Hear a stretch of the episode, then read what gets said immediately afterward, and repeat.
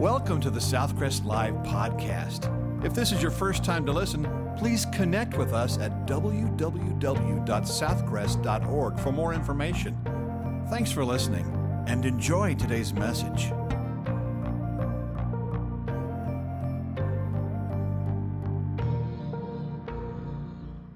I want you to turn to Zephaniah chapter 3, verse 17.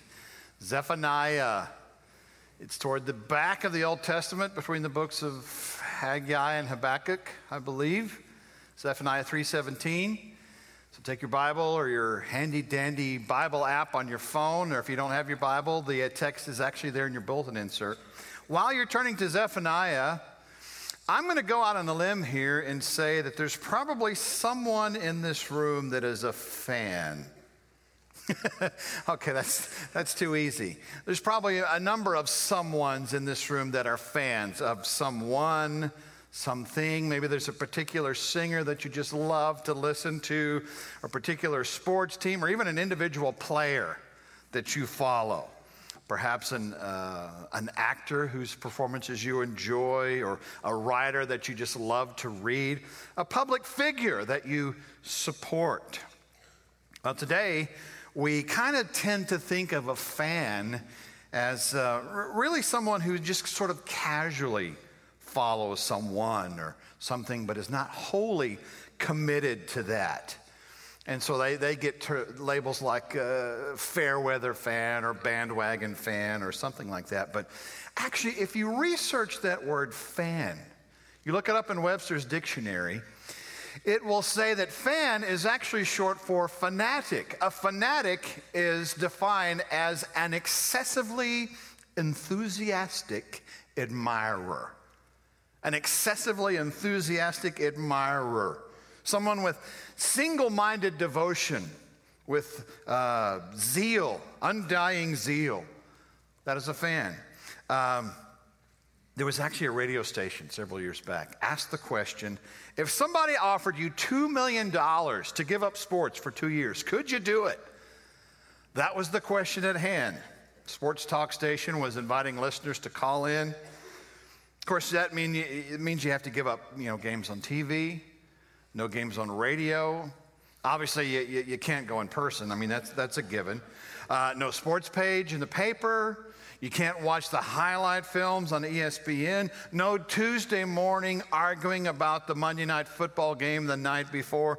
None of that. Give it up for 2 years.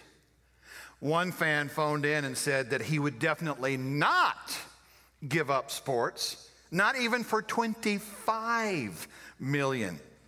He said, it's where I turn when I pick up the paper in the morning. It's where I go when I'm on the internet. It's what I watch on television. It's what I listen to on the radio in the car. Everywhere I go, it surrounds everything that I do. Well, it's interesting. I've observed in my own experience in life, and I believe this is true, that every single one of us needs that person in our life, a biggest fan. An admirer with single-minded zeal. And unfortunately, not all of us realize that we actually do have that not-so-secret admirer. We call him God. You see, like that fan who would never give up his sport, who surrounds his entire life with it. You are central to everything that God does. And the depths of his love for you are actually illustrated in this verse we're going to read. Zephaniah chapter 3, verse 17, if you have the place. Read with me. It says, the Lord your God is with you. He is mighty to save. He will take great delight in you. He will rejoice over you with singing. I'm sorry, I skipped one. He will quiet you with his love, and he will rejoice over you with singing. Or as it says in the Holman Christian Standard Version on that last phrase, it says, he will delight in you with shouts of joy. Now, church, before we can ever hope to understand how this word applies to us in the here and now, we first have to understand its meaning back in the then and there. So let me offer you a little bit of historical context. Obviously, this comes from Zephaniah. Zephaniah was a prophet and a priest who produced the 36th book of the Old Testament. This book was completed roughly 20 years before Nebuchadnezzar came to power in Babylon. So it's a short time before the Babylonian exile actually took place. He is a contemporary of Jeremiah, another one of the pre-exilic prophets. And a lot of Zephaniah's message dealt with the coming judgment upon the people of Judah. See, one of the primary jobs of the Old Testament prophets was basically to serve as a covenant enforcement mediator. Basically, what that means is that when God's people weren't living in accordance with the covenant that he'd made with them, he would send one of the prophets to let them know about it. And this was the case with Zephaniah. But because Judah had continually rebelled against God, there were consequences to be had. In fact, about 70 years worth of exile, to be specific. While Zephaniah, probably of all the minor prophets, gave the most forceful description of the judgment that was to come, he was also very quick to point out the possibility of restoration for those people who are willing to turn back to God. So the unique thing about this proclamation of love here in Zephaniah chapter 3 is that it's actually made in the midst of God's warnings of impending wrath and judgment upon his people because of their rebellion against him. God had given them notice that their country was going to be utterly destroyed. And sure enough, that's exactly what happened. Babylon begins a decade-long siege of Jerusalem. And in 586 BC, some scholars think 587 BC, Jerusalem would be sacked and the remaining people of Judah would be taken away into exile at the hands of the Babylonians. And so what we have here is a passage where, like a loving parent who professes love for their child, even in the act of disciplining that child, God is still speaking love to them, giving Judah a glimpse into the future, to a day of restoration, and motivating them to live lives that are pleasing to him. Now, before we delve right into the verse and kind of break it up, dissect it, and look at it more closely, one final note on matters of biblical interpretation. When we, the readers, have the task of distinguishing between the message that was intended for the original hearers, the original audience that was being addressed, and the then and there, and the application for us today in the here and now, there's this matter that we have to deal with called the principle of extended application. In other words, we examine the situation, the circumstances then, and the context that the original hearers were going through, and then we compare it to our situation now. Are the two the same? If they are, we automatically can extend that application to us today. But what if they're not? Well, we know that they're not, because none of us is being carried away today in Babylonian exile. That's when you have to ask yourself, okay, what is the timeless truth that's being taught in this passage? What is the principle that God would have me take away from this passage that I can apply today? Very specifically for us this morning, why is this proclamation in Zephaniah important for us to take notice of today? Well, it's very simple. Even though it was addressed to the people of Judah, it still teaches us today something about the character of God and how that character is actually played out in our own lives today. So look at verse 17 there. 5 things that I want you to see that describe our biggest fan, God. And here's the first one. God seeks. Zephaniah 3:17 says, "The Lord your God is with you." All right, now put a pin in that for a second. I'm going to back up one step and talk about this. When you're reading through the Psalms, now depending on your translation, this term may or may not be there. But as you're reading through the Psalms, you ever notice a break in the Psalm and you see that word Selah? Do you ever wonder what that means? Well, come to find out, Selah is actually a musical notation, because remember, the Psalms were originally meant to be sung. This was the Old Testament hymn book. So it's a musical notation that basically, it means to pause and reflect. It's a deliberate interruption in the train of thought, telling you to stop, to meditate, to reflect. I say that to say this. I believe there are times in life when God is teaching us to pause and to reflect. It may be a time of silence. It may be a spiritual valley that you're going through, a time of testing, when perhaps God has given the appearance of having distanced himself, just to see how we're going to respond in a time of struggle. Are we going to be faithful to him? Are we going to trust him? Or will we continue to be self-reliant and do things our own ways, continue to be stubborn and deal with the consequences of our own choices? Folks, I do believe there are some times in life when God might seem distant. And I guarantee you, some of those folks who were taken away into Babylonian exile, they probably felt exactly the same way. Where are you, God? But when I think about God appearing to be distant, it makes me think of the story of Ma and Pa. Ma and Pa got up one Saturday morning, and they realized they needed to drive to town to get some groceries and supplies. And so they hop into the old 1965 Ford pickup truck. They get out on the farm to market road, and they start making that trek, 10, 15 miles into town. And they're putting along about 15 miles an hour below the speed limit, because they're not in a hurry to get anywhere. And in the rearview mirror, they see a tiny red speck.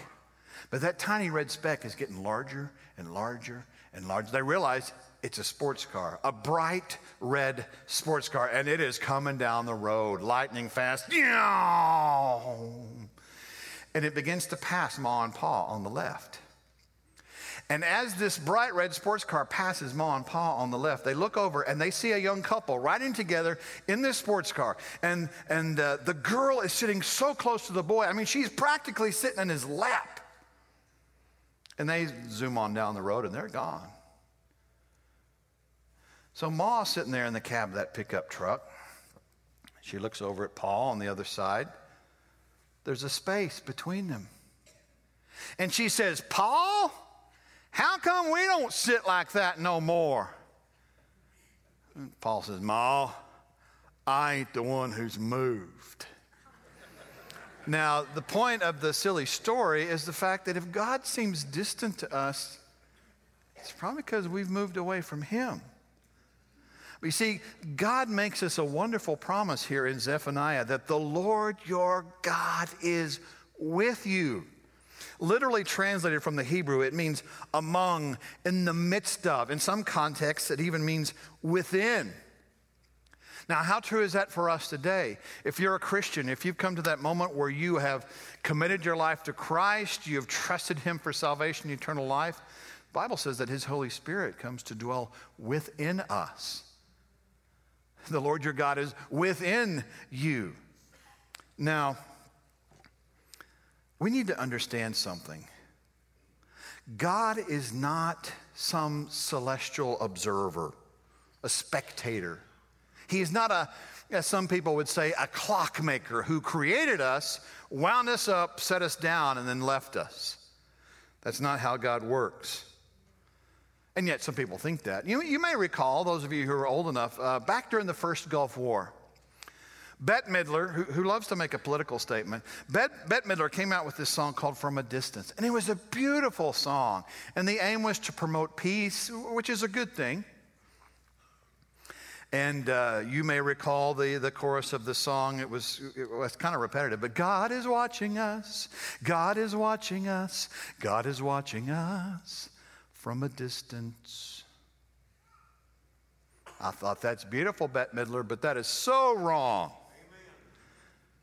That's not the way God is. The Lord your God is with you. I like the way A.W. Tozer, he was a renowned pastor and author in the 20th century. I like the way he describes the nearness of God. He says, so when we sing, draw me nearer, nearer, blessed Lord, we're not thinking of the nearness of place, but the nearness of relationship. It is for increasing degrees of awareness that we pray for a more perfect consciousness of the divine presence. We need never shout across the spaces to an absent God.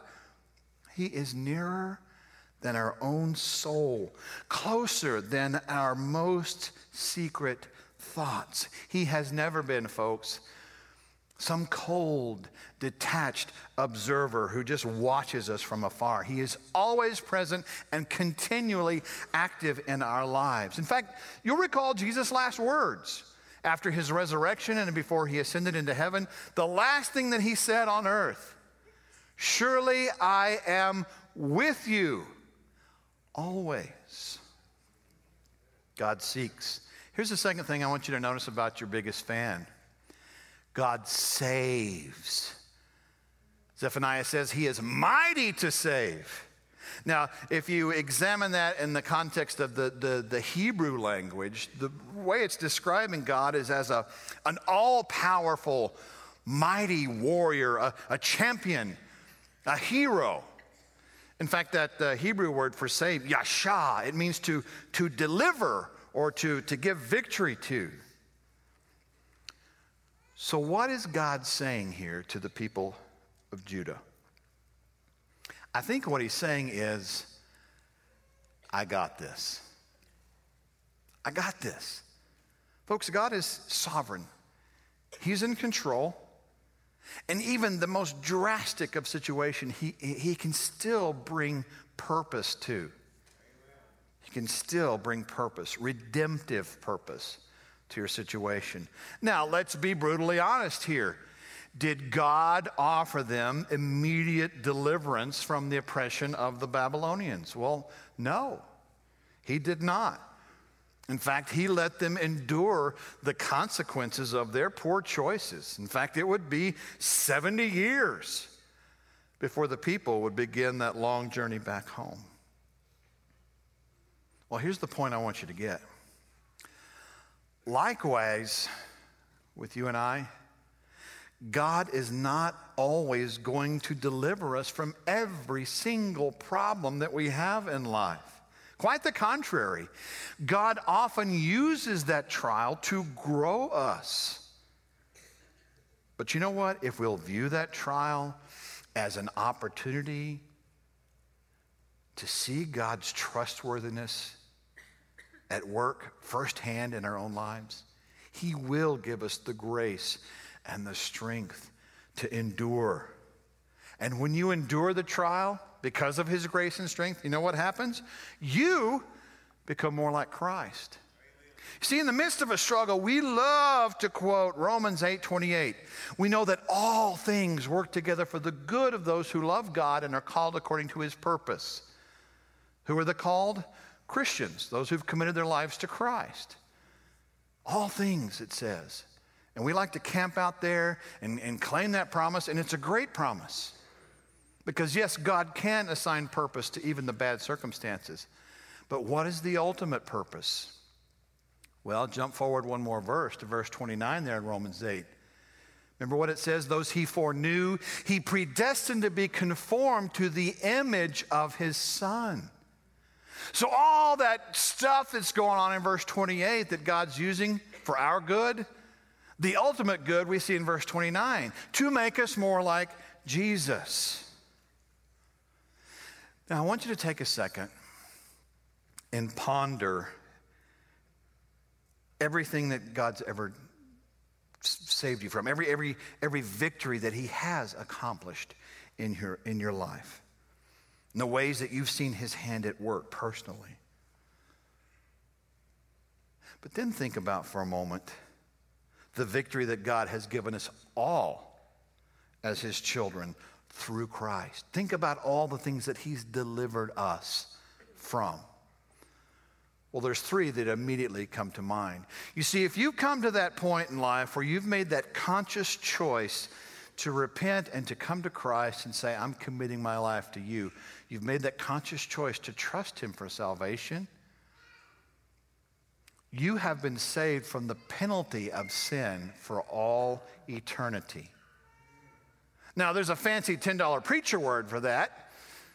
It's justification. That's the theological term. You are justified, just as if I'd never sinned. You're made right with God, saved from the penalty of sin. But that's not all he saves us from.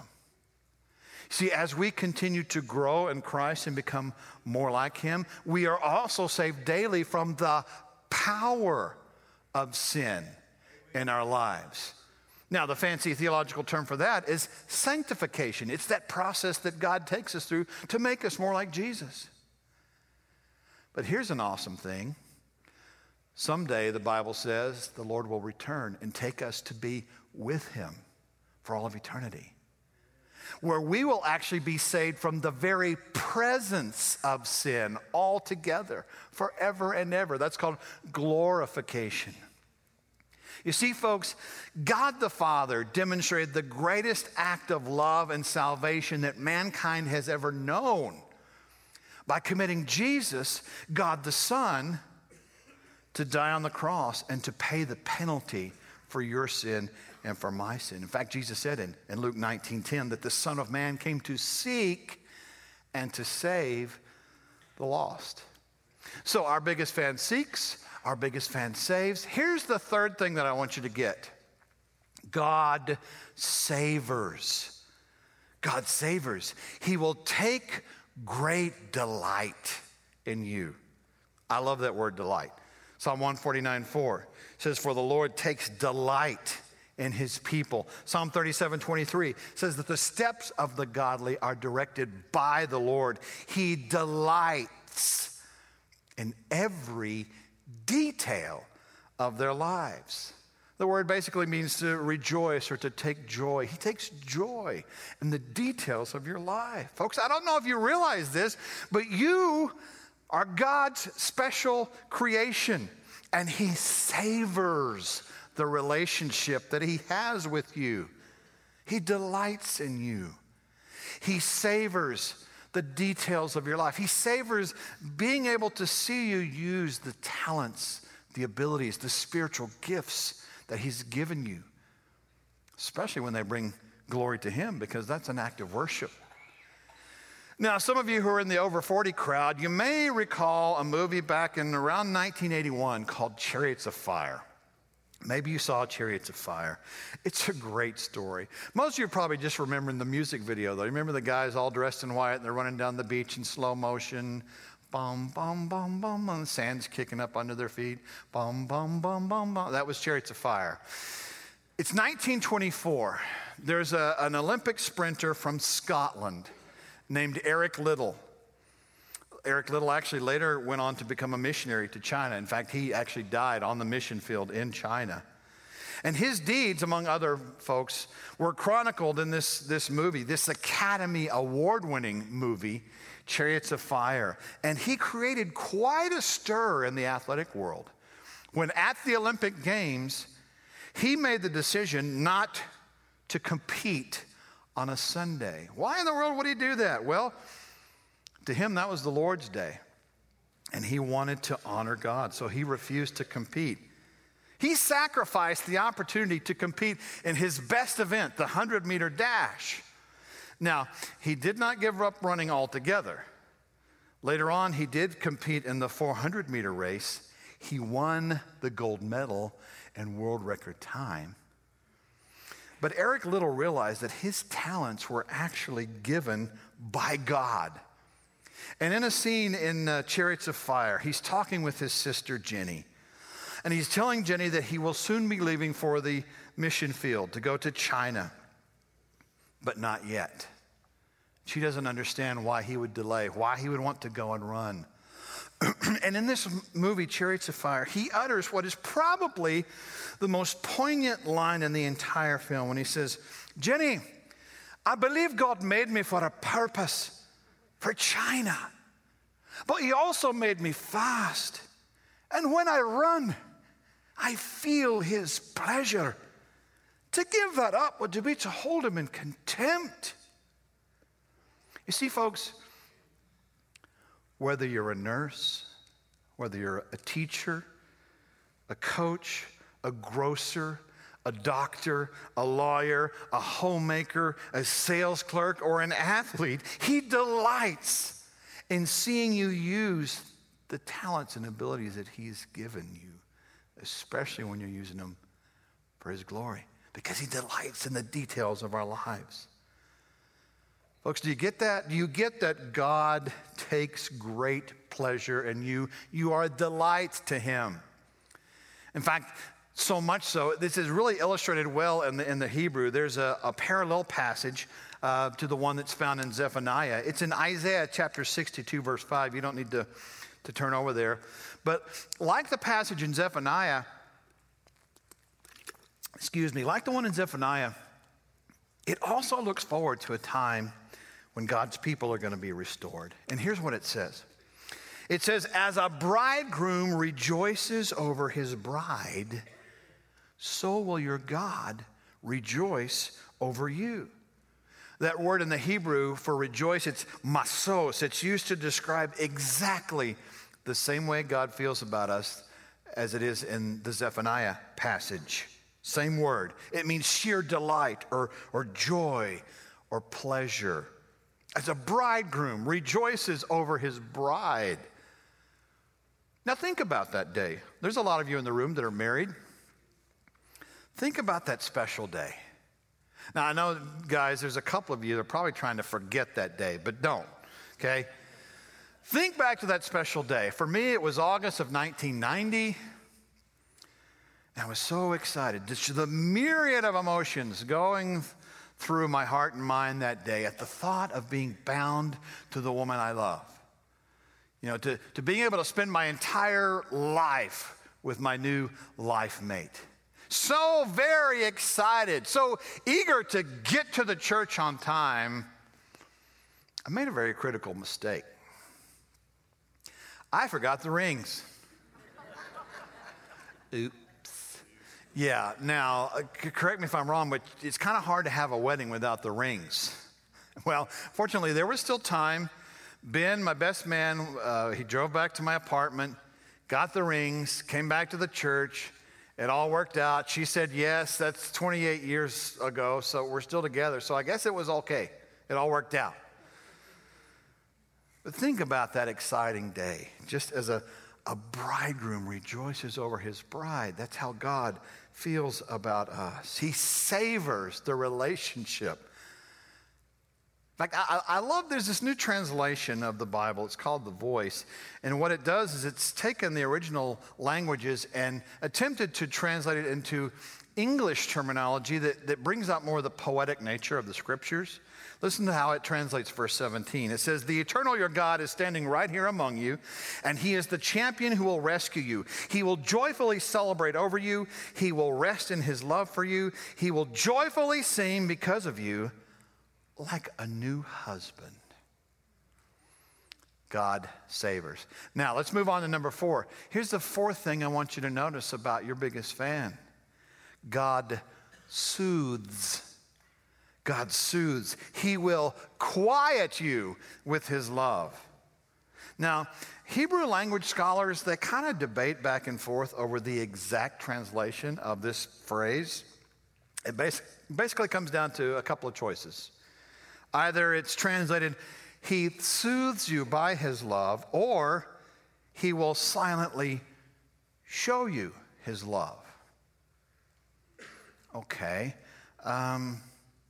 Think of it this way. Those of you who are parents or grandparents, have you ever had to pacify a crying child? Well, of course you have. My kids are mostly grown now. My oldest is, they're like 23, 21, almost 20, and 16. Okay, but I'm thinking back over the course of my life when they were much, much younger.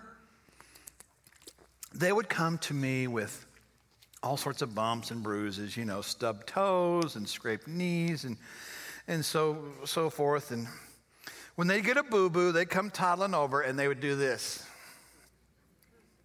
What does that mean? Hold me, Daddy. And it was really interesting that really all that was ever required of me to make everything better was just simply to hold them and rock them back and forth. I seldom even had to say a word. Well, you know what? That's a fitting picture of this particular phrase here in Zephaniah. You see, the people of Judah, they had stubbed their toe in a big way. I mean, major boo-boo, self-inflicted boo-boo, because they had betrayed the one true God in favor of pagan gods. And so 70 years of consequences were waiting. But listen to how the Amplified Bible translates this phrase. It says, he will rest in silent satisfaction, and in his love he will be silent and make no mention of past sins or even recall them. Church, how reassuring it is to know that when we are hurting, when we are dejected, when we don't think we can go on, we're confused, we don't have all the answers, we can still crawl up into the lap of our Abba Father. You know that Aramaic word, Abba, it means daddy. We can crawl up into the lap of our Abba, our heavenly daddy, and he can silently rock all of the hurt away, in spite of the fact that it was probably our own stinking sin that caused the hurt to begin with. How amazing is that? God soothes. Okay, now here's the last thing. The fifth thing I want you to notice about our biggest fan, God shouts. It says he will rejoice over you with singing. You're probably thinking, all right, Eric, it says he will rejoice over you with singing. How did you get shouts out of this? Well, that's a really good question. I'm glad you asked that. The Hebrew word that's normally translated as singing is not the word that's used here. Now, this word, depending on the context, can be translated as singing. But the Hebrew word here is ranah. It means a ringing cry or a shout of joy, proclamation, or praise. Other translations of this verse will say shouts of joy over you or loud singing over you. So what are we to make of this? Let me see if I can give you a good illustration. Years ago, when my oldest son Ryan was playing Pee Wee football, he was maybe 8, 9 years old. I actually helped coach his team that year. And that season, Ryan was learning to play the will linebacker position. Now, will's just fancy football terminology for the weak side linebacker. He's playing weak side linebacker.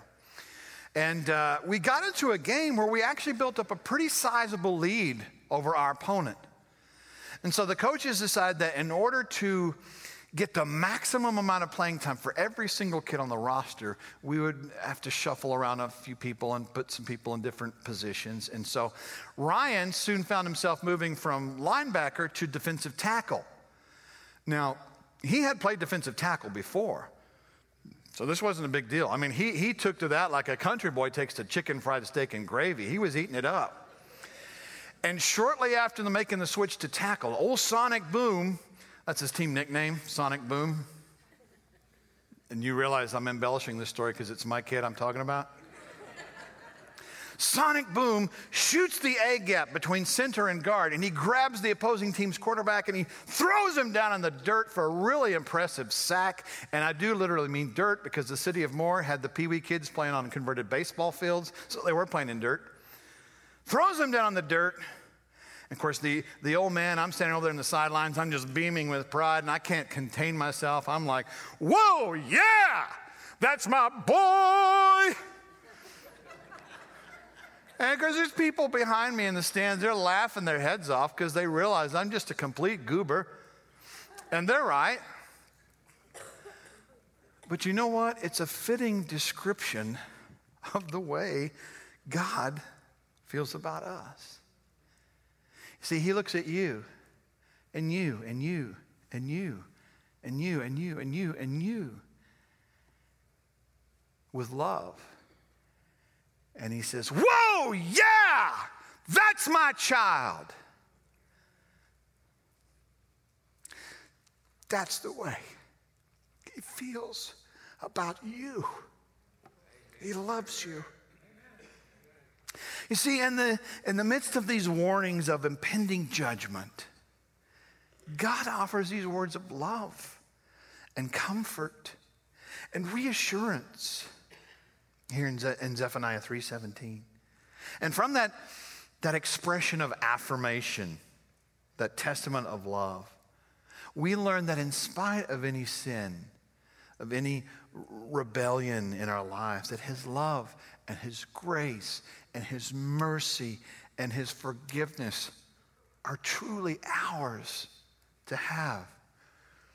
See, the only condition required is that we repent, believe, and then receive. Some of you are here today, you've already come to Christ. You've already committed your heart and life to him.